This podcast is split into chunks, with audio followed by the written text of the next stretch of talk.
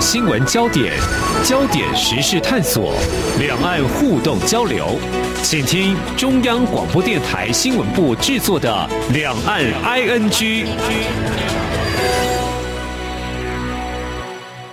大家好，我是宛如。在这一集的两岸 ING 节目当中，我们想来谈的是继立陶宛之后啊，又有一个很暖的新闻，就是东欧国家斯洛伐克呢也要捐疫苗给台湾，这个是上个星期的好消息。那斯洛伐克宣布将捐出一万剂的疫苗来回报去年台湾所捐赠的七十万片口罩的义举。啊，其实我们来看看哦，就是民间跟政府现在所采购的疫苗也陆续到达了台湾。那再加上美国、日本、立陶宛还有斯洛伐克呢，都赠送了台湾疫苗，这也让我们台湾的民众倍感温馨哦。就是国际间其实好的朋友还蛮多的。那我把这个讯息呢贴在我们的两岸 NG 的脸书粉丝团上面了，然后我们就有连友呢叫做。逼趴晃好，他就回应他说呢，以前在国外念书的时候哦，有遇过斯洛伐克人，聊得来，感觉跟台湾可以成为好朋友，值得经营两国的关系。好，这个是我们脸书上的连友的一个回应。我觉得，因为呢，在上个星期宛如特别在脸书上跟大家预告了，我们这个星期就要来谈谈斯洛伐克啊，真的，不管是官方或者是民间啊，特别我觉得今天我们想来谈民间的友谊，真的是让人觉得是很感动、很温暖的事情。那如果说到民间友谊啊，我就也在查找资料过程当中看到，我们的东吴大学有一个中东欧。研究中心跟斯洛伐克其实长期以来都保持着学术还有文化交流的密切关系啊，特别在去年的十一月十六号，中心更成立了台湾斯洛伐克交流协会，促进两边的交流跟合作计划。所以我们在今天的节目要为大家访问到的是东吴大学中东欧研究中心的张家明主任，来跟听众朋友聊一聊斯洛伐克。诶，主任你好，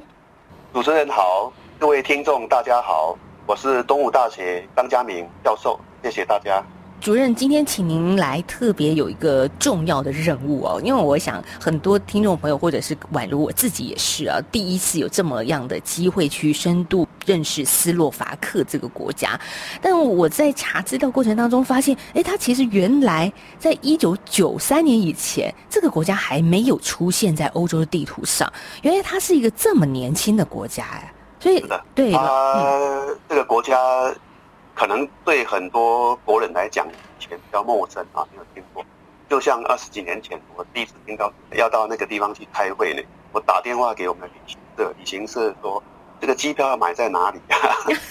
我说我也不知道。哦。后来因为这次邀请人是日本人，所以要我打电话去问日本的邀请，他们告诉我说你就买在维也纳，维也纳下。机以后搭巴士进到这个国家呢，只隔着这个多瑙河呢，就是相望大概只有六七六十公里左右就到了。所以这是 我的第一次斯洛伐克经验。老师，那时候去斯洛伐克，他还没有机场或者是国际连线，没有这些东西。呃，斯洛伐克自己有一个机场，可是它比较不是国际性的机场，因为它的最近的机场，国际机场就是维也纳。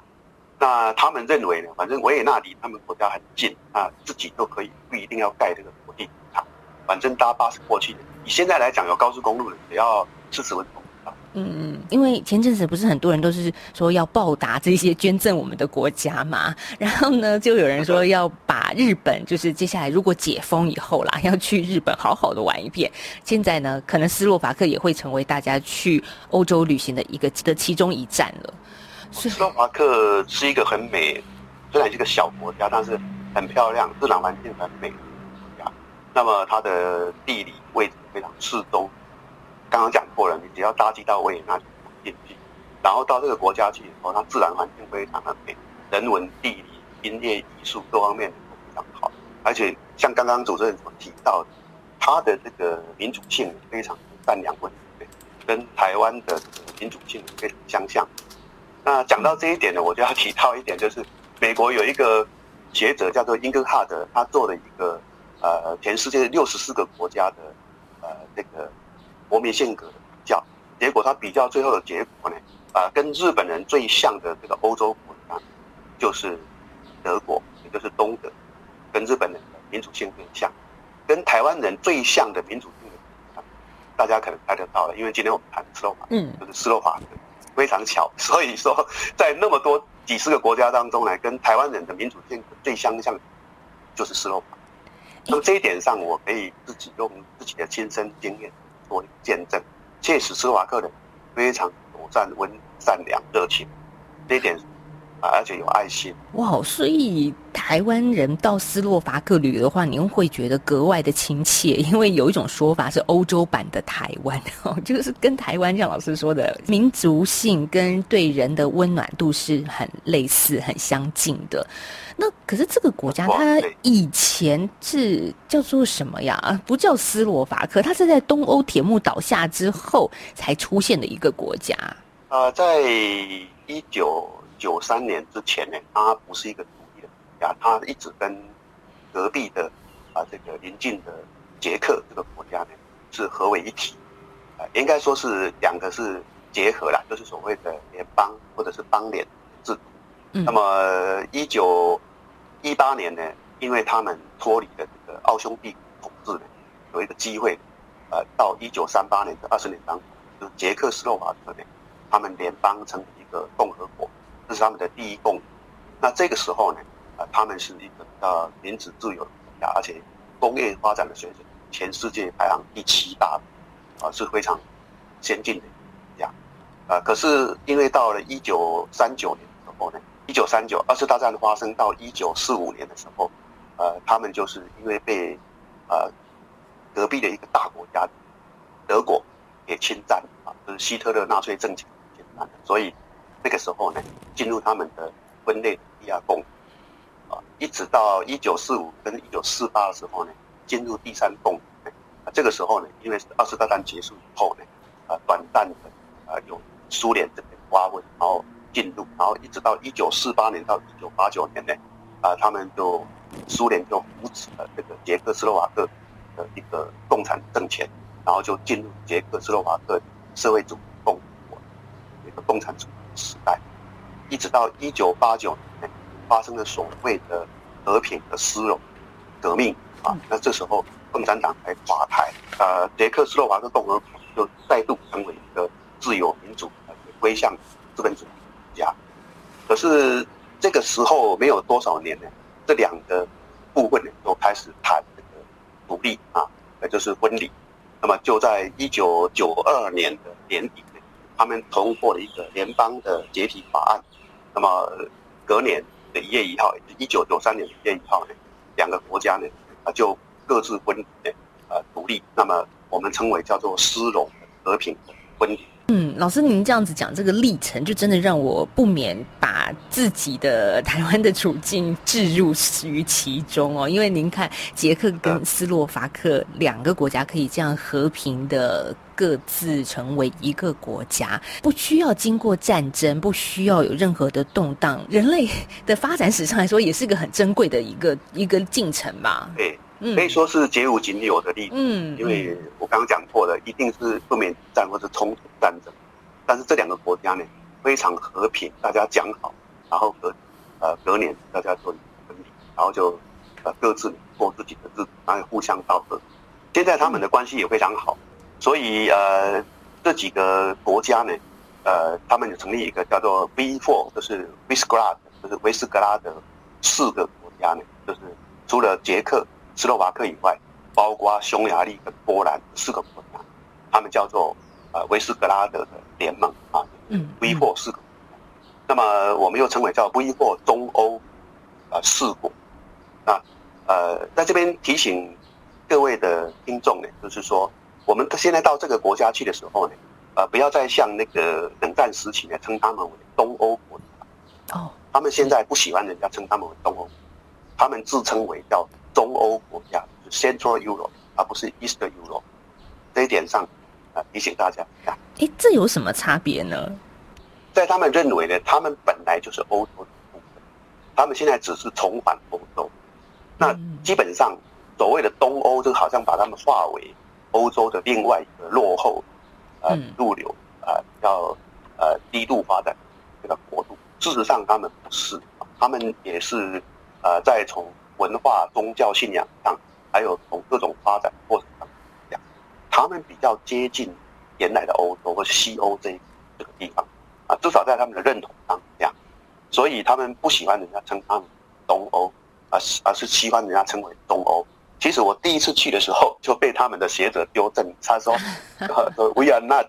我们不是 East Europe，We are Central。”是，我还跟当场跟他说 sorry 道歉，然后我说：“好，以后我要改称叫你东欧国家，东欧。”是，不过如果说斯洛伐克啊，他们在二零零四年加入欧盟之后，其实经济的表现也非常的亮眼。不要以为人家小哦，其实他们跟台湾一样，就是人小但是志气高哦。是我刚刚提过，就在一九一八到一九三八的时候呢，他们已经是全世界第七大工业国家，嗯，啊，曾经是，所以它的工业基础非常好。那么虽然经过了长年的共产主义的统治，可是它的一些重工业基础。很多的呃军工军工企业啊，发展的还还不错。各位记得吗？我们有曾经进口过匈牙利的公车，我们也买过捷克的和斯洛伐克的这种呃机关枪跟冲锋枪啊，还有很多呃设备。即使他们这方面是蛮发达的。那么两千零四年呢，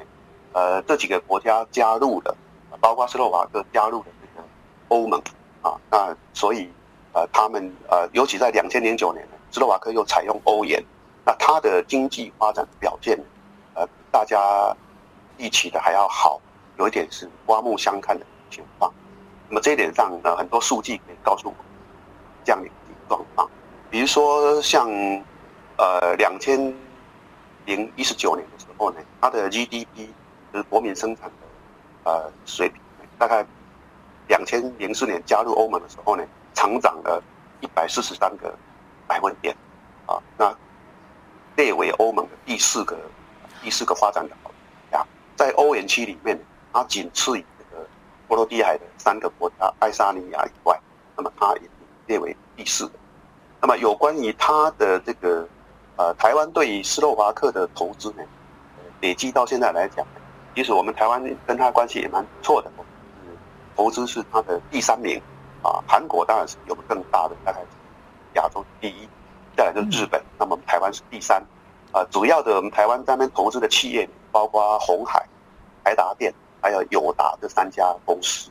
那么都是非常有名的台湾资讯电子。呃，它的国际货币基金的统计呢，大概它目前的二零二零年的人均的 GDP 呢，已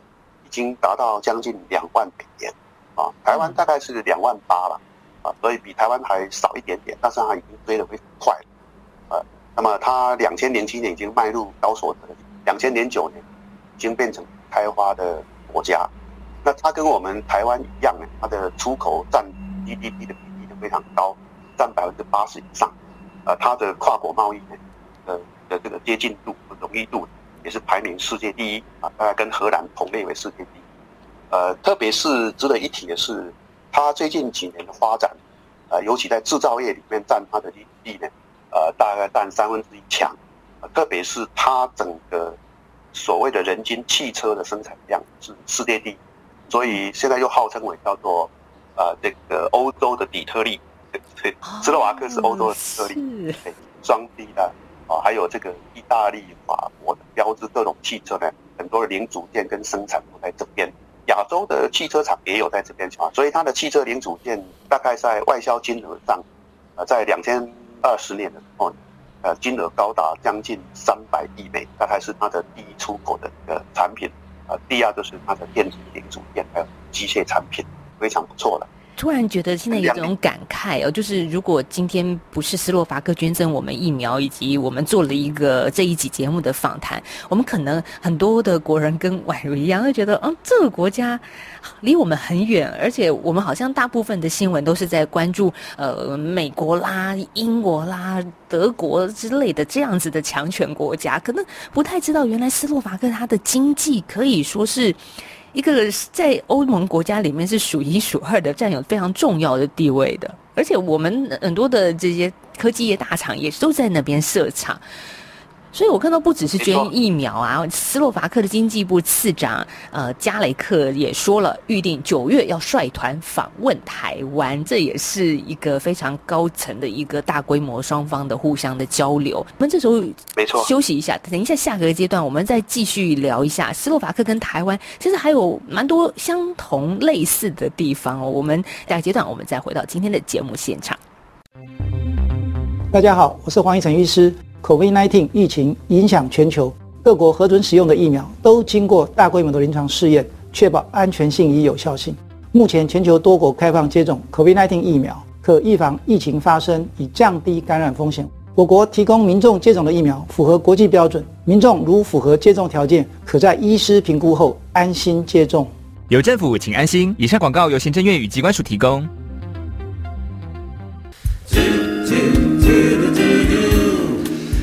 一起听最有 feel 的台湾之一。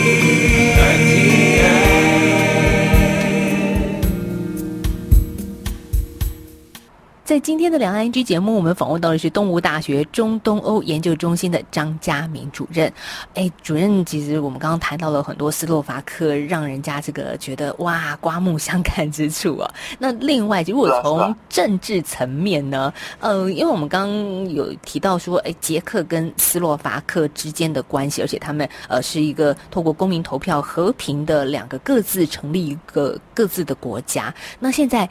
跟台湾很相近的地方是，斯洛伐克的总统也是一位女总统，这跟台湾也是一样的。对，斯洛伐克的总统，我还是他的粉丝啊！啊，真的，我一直有追着他的 Facebook 在找。对，他的 Facebook 我还是被标为这个头号粉丝的。哇！好，我们今天要访问斯洛伐克头号粉丝来。是。对，他的女女总统叫呃。苏珊娜呃，差不多吧啊，她是一个很有智慧，而且又长得很漂亮的典型斯洛伐克美女。嗯嗯，她是呃律师出身的，做环保，然后带领这个群众做环保运动，那么做得非常成功。后来她就出来，呃，没有太大的政党跟政治的背景呢，她因为做环保出名，然后她突然选选总统呢，就就一炮而红。就当选，那么他现在也非常尽责在当他的总统，呃，每天也都做了很多工作。我追着他的粉丝那个 Facebook 走，我看到他做 Facebook 工作，羡慕，而且很崇拜他。然后、哦，好，所以老师，因为那个您是头号粉丝，我稍微跟我们讲一下斯洛伐克的这一位哎女总统，她最近做了些什么事，或者是她的脸书上哎有谈到台湾过吗？啊，有的，她曾经。呃，就是在隔壁的那个捷克，这个他的他们老相好的国家呢，呃，这个有一些事情的话，他都是声言。啊，比如说，呃，我们台湾邀请他们的国会议长啊，韦德奇先生呢来访台，那么中国大陆呢，呃，有有一些意见啊，有一些威胁，那么他就出面啊，就是就讲了，就是说，呃，我们不接受中国的这个威胁啊，我们呃非常挺我们隔壁的这个呃好国家呢，是韦德启先访台，那么这是呃他的这个仗义执言，呃这个传为佳话的一个一个表现。那么最近捷克重新重新调查这个两二零一四年呢，呃有一处的这个军火军火库的爆炸事件呢，发现呢俄国是俄国可能是黑手，而且因此呢捷克就驱逐了六十名的外交官，斯洛伐克呢当天就跟进。啊，就驱逐了三名俄国外交官。那么这个啊，这个加普托巴总统他也讲话了啊，对俄国有所批判。我想这个呃非常有正义感，作为一个人权律师跟环保律师的一个啊非常好的表现。就是为什么我当为他粉丝重要理由，是因为大家的理念、这个价值观是相近似的，对民主、对人权的坚持。嗯，我看到蔡英文总统也在斯洛伐克宣布要捐赠我们一万剂的疫苗之后啊，蔡总统也在脸书上说了许多转型、经历民主转型的中欧、东欧国家，包括斯洛伐克，还有之前的立陶宛，都和台湾同样经历追求民主自由的过程，也因此和我们同样捍卫民主价值，并且对台湾的处境更能够感同身受。所以，嗯，上个礼拜我们在节目里面谈过立陶宛，这个礼拜谈斯洛伐克，那在去年的时候也谈了捷克。其实这些国家，您听众朋友会都感觉到说，现在因为理念把所有的人都串在一起了。我觉得这个也是让人觉得看到不就是不是只有什么我们捐口罩，他们捐疫苗的这个表象，而是里面有更让人深层感动的地方。对，这些国家因为跟我们有一些。相似性，比如说我们都是比较小的国家，土地面积小，自然资源比较不丰富，市场也小，都靠外贸来依赖，所以这个大家都在求经济跟各方面的发展当中有互相的这种解的地方。第二个就是我们的地缘政治非常类似，因为都是处于隔壁的附近的强权之下，那么长期受到可能压迫，或者是被侵占，或者是被欺负的状况。所以大家也能够同情的理解。那么第三点，都是从这个八零年代的威权国家走向了九零年代或者现在的这个民主国家。所以我们这个民主化的经验啊非常珍贵，而且彼此互相的珍惜。那么第四个就是说，我们之前过的是我们的民主性非常的类似啊，所以大家都是非常热情啊，热爱地、热爱人民，而且热爱这个民主跟人权的这个情况。所以大概这几点呢，呃，台湾跟斯洛伐克之间呢，在我看来，有很多的这个类似性。呃，如果我请那个呃斯洛伐克驻台湾的代表到我们动物大学演讲的话呢，他第一个秀出来的一个图案呢，啊、呃，就是台湾的一个地图，像一个番薯，啊，他说把台湾这个这个南北的长条的这个番薯呢，啊、呃，翻过来变成所谓的这个啊东西的。这样的一个长条的番薯，嗯，看起来呢，两个国家非常相像啊，大家恍然大悟啊，这两个国家，呃，土地面积也非常类似，然后只是一个南北长，一个东西长，呃，呃，非常有趣。哇，真的是这样哎！等一下，听众朋友都可以试着去把那个地图来看一看，台湾翻转一下，是不是就长得有点类似于斯洛伐克？哦，如果说到这个东吴大学啊，就是二零一三年六月成立了中东欧研究中心。哎，其实我觉得，嗯，学校还蛮有眼光的，很早以前就看到了这双方是需要做交流的。那现在当然官方的交流陆续的启动，但是民间势必得先行嘛，所以东吴大学这边也跟斯洛伐克驻台的代表处这一边有很紧密的关系，像我看到呃东吴大学的官网上就有很多的演讲活动啦，然后呃还有一些学术，他们的学者也会来到台湾进行交流，所以老师可以谈一谈说，诶，为什么东二零一三年就已经看到了这件事情？当时的期待是什么呢？哦，我们不止二零一三年，比我们更早，在一九九七年的时候，呃，我也就已经带了我们学生团呢到。斯洛伐克跟捷克去做交流，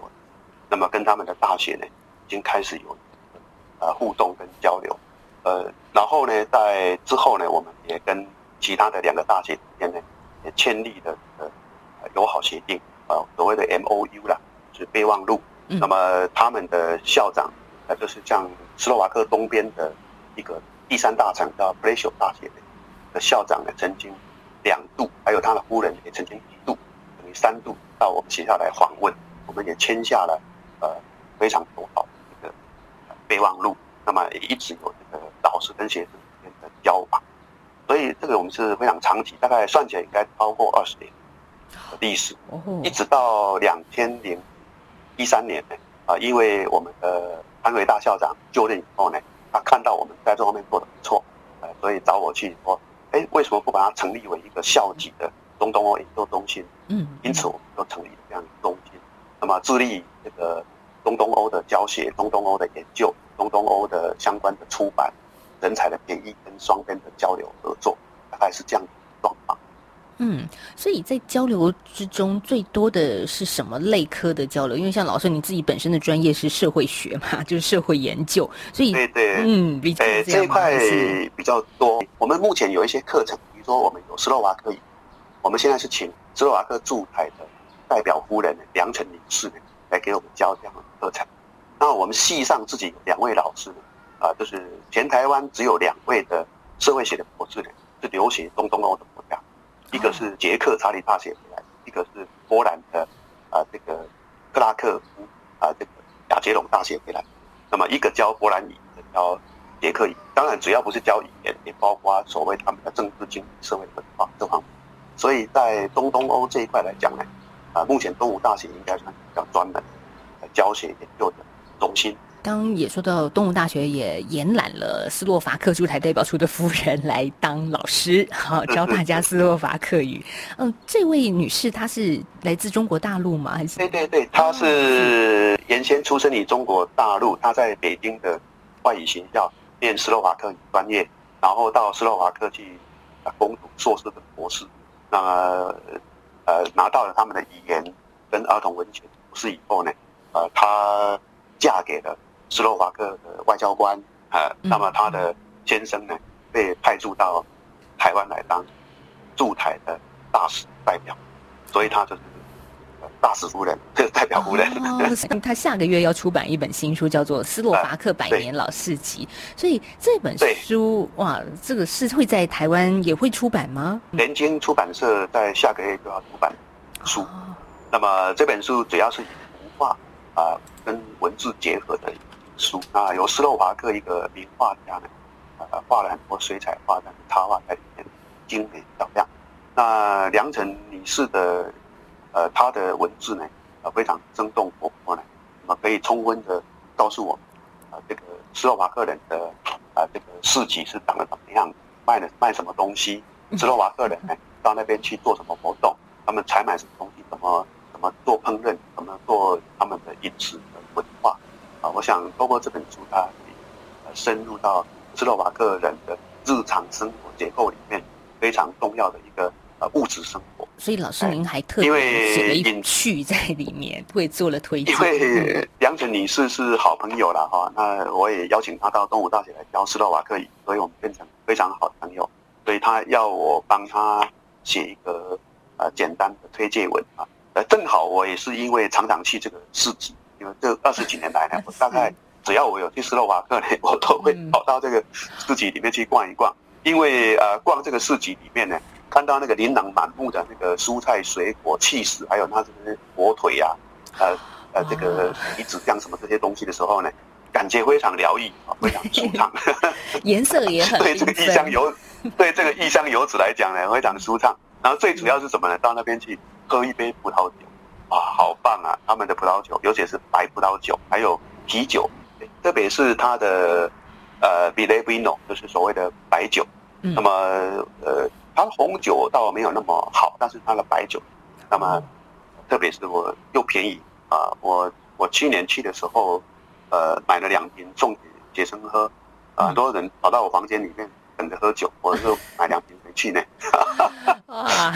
呃，我跟他们讲说，这个大家喝得很高兴。其实那两瓶酒才多少？那两瓶酒一瓶才两欧，啊，也太便宜了。对，但是已经非常好喝，非常棒的。对，呃，不到一百块的一个玻璃瓶的大小嘛，就是一般红酒瓶的大小，对对对对，不到一百块台币，大家真的是，真的是不到一百块台币。我每次去都是花台币大概五十块、七十块左右。就可以喝到他们非常好的那个白酒。大家有机会可以到斯洛伐克去啊逛一逛、走一走。那么，如果你到斯洛伐克的首都叫做布拉提斯拉瓦，布拉提斯拉瓦呢，那么各位不要忘记在旧城区里面呢，啊，逛逛那个广场，还有一些景点以外，啊，大家不要忘记了啊，到那个老市集里面去看一看啊，去那边喝一杯葡萄酒或者啤酒，是真的蛮舒畅、蛮享受的。今天听完这集节目，不但从他的政治经济有收获、有所得之外，其实最重要的是，我们真的要解封之后，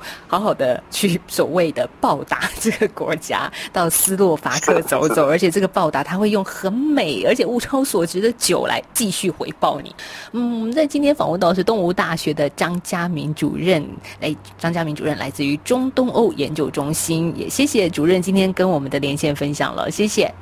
谢谢谢谢主持人，还有谢谢各位听众，大家欢迎加入我们的台湾斯洛伐克交流协会，谢谢。好，也谢谢大家的收听，我们明天继续聊，拜拜。